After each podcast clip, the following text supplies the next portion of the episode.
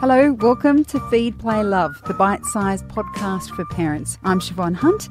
This is a show all about parenting. I speak to experts and carers about everything from fussy eating, toddler behaviour, sleep, and more. Just how much have you heard about the National Disability Insurance Scheme, or NDIS? There's been a lot of talk about how difficult it is to navigate and how some families are missing out. Today, however, we have a story about what happens when it works. Thanks to some updates to the NDIS, such as more initial funding for first plans, one family has found the support almost overwhelming. Kat Hurrell is a mum of two, a toddler and a six month old.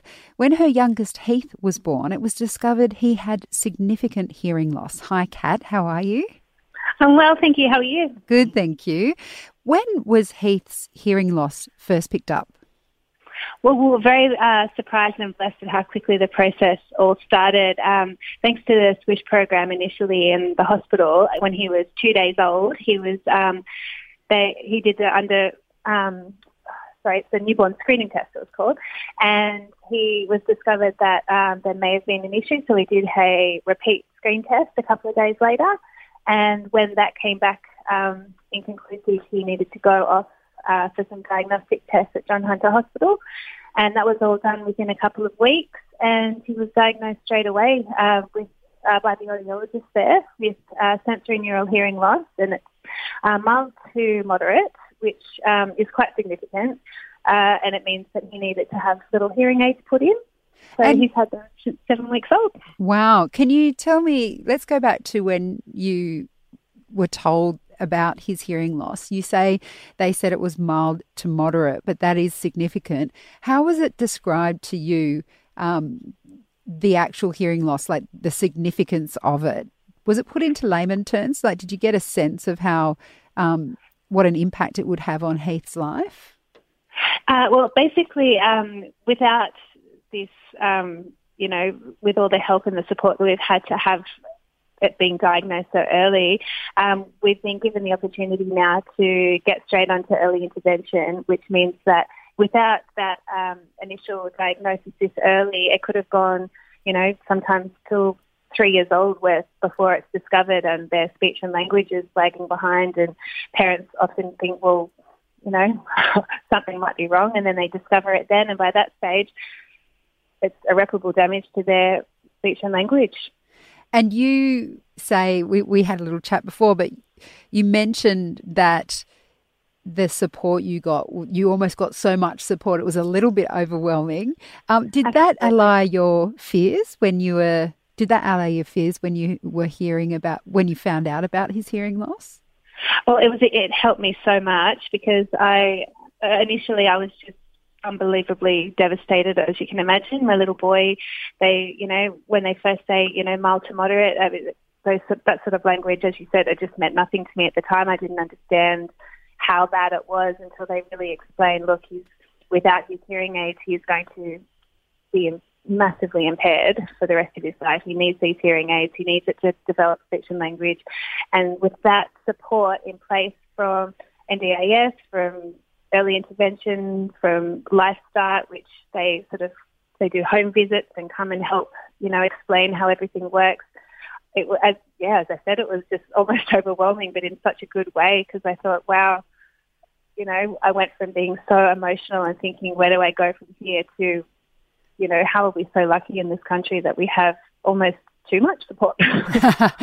and so when when you talk about the support they gave you, it was it was about explaining Heath's condition, but also about explaining how you could get further help. Is that how it worked? Absolutely. So they uh, they explained, you know, we had social workers from the baby clinic at the hospital that they, their job was sort of, you know, many home visits and explained um, the severity of his loss and the next steps to take, basically, because there were so many questions that I had, and you know, just you know, it's hard to sort of know where to turn to have the answers. And she was amazing, and she put me onto all these other support networks, and they basically explain, you know, every step to go from here. And it was a ridiculously easy progress I just felt, uh, process, sorry, I just felt very blessed that we were able to have so many support agencies. And without those people guiding you through from LifeSpace, do you think the confusing thing would have been what help you needed to find? You often hear about people who need support for their child, but there being so many different services out there, they're not sure which are the right ones. Absolutely. Uh, well, there's, there are so many different support agencies in place for early intervention, and um, we we personally decided to go with the Shepherd Centre, who have just been our saving grace. I mean, there are so many other wonderful avenues to go through, but after hearing what everyone does and you know what was going to be right for our family individually, we decided to go with the Shepherd Centre, and it's been the absolute best thing we could have ever done for him. We're just so so happy there, and he just gets so much support and ongoing testing and all sorts of things, and it's just going to really really help him, you know, get ready school readiness when he's a bit older and. And so, does the NDIS provide that support all the way through to schooling and beyond? They do. It's it's assessed every year. So we were absolutely gobsmacked at how quickly all that funding was put in place through the NDIS. Uh, they were incredible. They got straight onto it. It was before he was he was born October 30, so late in the year, and before Christmas he had that funding in place ready for him. So he was immediately able to start at the Shepherd Centre straight away. Everything was just so quick and easy for us. We were just so so lucky. Well, that's impressive. And have there been any practical changes within your family? Uh, well, not so much. I mean, uh, it, because it was picked up so early, it was very, very quickly our normal. And um, as far as, you know, with my toddler and everything, you know, because it wasn't something that happened later, this was just her brother. This is how he is. He's got his hearing aids. This is how we help him. This is what he needs. And she just, even at two and a half, very, very quickly became her normal to have her brother that has little hearing aids in. And as far as, um, you know, I, am very blessed that I'm able to have the time with him now to be able to take him to all his appointments. And it just, I think because we, we picked up on it so, so early, it wasn't a huge, huge dramatic you know, change in our life with our baby. It was just, well, here's our beautiful boy. This is what we're doing for him. This is our normal now. And so, how do you feel about the future now for Heath, having gone through that initial bumpy start and he's now almost six months old? How do you feel oh, about the future?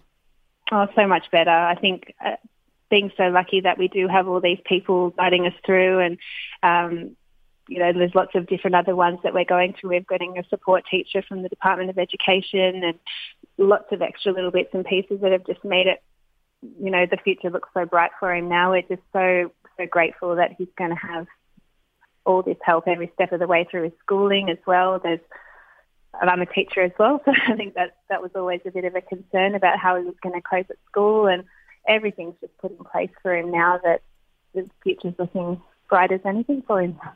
Yeah, well, it's a very good story. I'm really happy that you could tell it. Kat, thanks for speaking with us today. Absolutely. You're welcome. That's Kat Hurrell. Kat and her family have been ex- accessing early intervention support at the Shepherd Centre, a charity helping deaf children learn to speak. You can find out more information about the centre in the notes of this episode. In the next episode of Feed Play Love, we'll be back with Helpline and our resident Mothercraft expert, Chris Minogue, answering all your parenting questions. So it, it, there's many different ways of doing it, but if I would just stick to the basics, listening, going in when it's an active cry, helping him to settle. The other thing that I think doesn't get across is that it takes between five minutes and 15 minutes to settle a baby. So it's not a two minute thing and it's not a one minute thing. It's it's a distance thing. Yep. And it's that consistency. And and I think if you stick at it, you will pay it will pay off and in a month's time you'll be in a better place. If you want to ask Chris your questions, you can email them to us directly. The email is helpline at theparentbrand.com.au. Feed Play Love is produced by Elise Cooper, written and hosted by me, Siobhan Hunt.